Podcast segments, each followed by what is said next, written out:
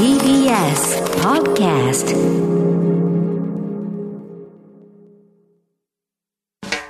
発信型ニュースプロジェクト。荻上チキ。セッション。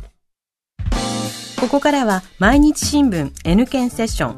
N 検はニュース時事能力検定を略した言葉で新聞やテレビのニュース報道を読み解く時事力をつけるためのビジネスにも役立つ検定です毎週月曜のこの時間はそんなニュース時事能力検定 N 検を目指す方に時事力をつけていただくため一つの時事問題に関するテーマを取り上げ解説とクイズでリスナーの皆さんと学んでいきます。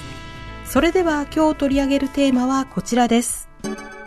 政治分野における女性活躍。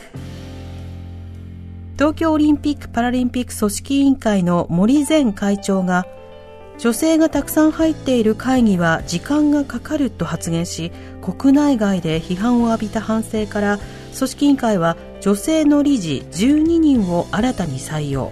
割合は40%以上に達しました。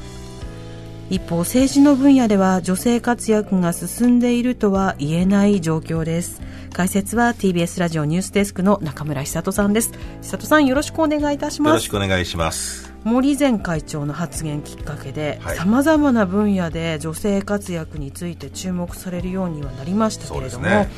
今回は政治分野における女性活躍がテーマということで、まず現状がどうなっているのか教えてください、まあこれ日本は世界的に見ても女性の政治家が少ないということが特徴的なんですよね例えば今の菅内閣、えーまあ、菅総理を筆頭に閣僚21人いるんですけれどもこの中で女性は上川法務大臣と丸川オリンピック担当大臣2人だけですからね、えーまあ、1割未満ということになるんですかね。そういうことで言うとね。ですでね去年発表された統計を見てみますと世界各国の議会における女性の割合平均値が24.9%なんですね。でも日本の衆議院で見てみると9.9%数字にすると圧倒的ですねなんか。世界191カ国中165位。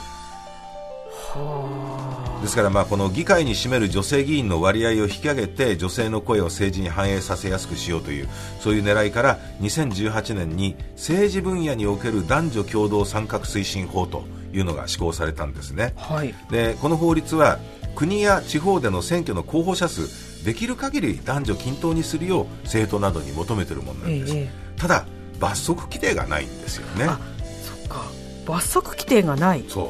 だからまあじゃあ目標とないんかインセンティブっていうかそうねならないですよね。やらないとっていうようなことじゃないんですよ。まあそういう法律があるのは分かってますよっていうふうにしてもっていうことなんですよね。その後女性の政治家っていうのは増えたんですか？あのこの法律が施行された後2019年翌年に大規模な国政選挙である参議院選挙が行われました、で候補者全体の28.1%が女性で、えーこの割合は過去最高を記録したんですよね、うんうん。ただこれ政党間の差が大きく出てるんです。あそうでしたか、ええ主な政党で見てみますと社民党と共産党が女性の比率が50%上回ったんですが、その一方で与党の自民党と公明党は2割未満だったということなんですよね。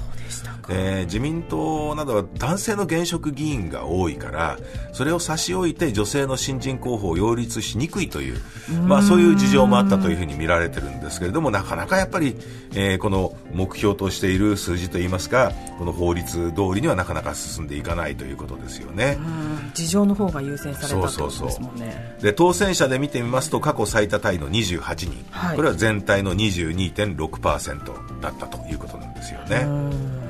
さあそれではこはい。こでニュース時能力問題です、えー日本の政治分野で女性がついたことのない役職を次に挙げる4つの中から1つ選んでください。役職ですね。そう、はい、女性がついたことのない役職、1政党の党首。2参議院議長3財務大臣4防衛大臣。さあラジオをお聞きの皆さんも一緒に考えてみてください、はい、いろいろ思い出して。日本の政治分野で女性がついたことのない役職次に挙げる4つの中から1つ選んでください。1政党の党首。2参議院議長。3財務大臣。4防衛大臣。さあどれでしょうか？はいここでシンキングタイムはい終了です、えーリスナーの皆さんも一緒にお答えくださいナムさん回答は？はい。リスナーの皆さんも一緒に3番。3番の財務大臣。はい。正解。その、それ以外の3つは女性がついたことあるんですよね。そうですね。小池百合子さんが。そうそう。小池百合子さんは。えっ、と、防衛大臣、ね、そうそう、やりましたね。はいで防衛大臣、その小池さんが稲田朋美さんも防衛大臣、あそうですよね、稲田さんもそう、うん、で一番の政党の党首を見てみますと、こう社民党の土井孝子さんがいたでしょ、そうですね、もうそもそも土井さん、はい、現職、福島みずほさん、ですよね。で民主党と維新の党が合流した前の民進党では蓮舫さんが当時代表を務めましたよね。そうでしたね。そうそれから2番の参議院議長っていうのは現在山東昭子さんが務めています、はいはい。えー、ちなみに衆議院議長土井孝子さんが1993年から96年にかけて、えー、務めていたということもあるんですね、でそれに代わって3番の財務大臣これまで一人も女性がついたことがないと、はい、全くイメージないですそう。でかつては大蔵大臣と言われたわけですけれども、はい、古いところでは池田隼人さんとかね佐藤栄作さんとか田中角栄さんとか、うん、まあ、もう後に内閣総理大臣を務めた人が名を連ねる重要ポストなわけですよね。麻生さんです、ね、で今の麻生財務大臣なんてのはもう総理大臣やった後に財務大臣やってるわけですからね。でここで、え女性の国会議員はあそのなかなか少ない中でそういう重要なポストにはついていないということなわけなんですよ。まあ、もちろん日本ではね、はい、その女性が総理大臣になったことも今まではないということなんですよね、はい、でそれに比べると海外では女性が国のトップにつく事例も増えてきてますよね、えー、まあ、有名なところではドイツのメルケルさんなんて今いますし、はい、から台湾の蔡英文総統なんかそうでしょ、それからそうそうアーダーンさんね、まあ、首相として初めて育児休暇取得して、赤ちゃん連れて国連総会に出席するなどねいろんなその女性が活躍できる社会をもう自ら体現しているということですよね。でその実力とかね実績があってもそのある一定の地位以上に女性がこう登用されないっていうようなそういう障壁のことをガラスの天井って言いますよね、ね。はい、なかなかこのガラスの天井が本当打ち破れないと、でまだ女性初のなんていうようなことをね言われているようではやっぱりダメなわけですよ。そうなんですよね。だから日本でも今後女性議員が増えたり女性が国のトップにつくようになってくればもう女性が生きやすい社会の実現につながっていくしそれがまあ当たり前の社会っていうかそういうふうなのがその初のとかなんとかのっていうふうな形容詞はつかない社会になっていくということが重要なんでしょうね。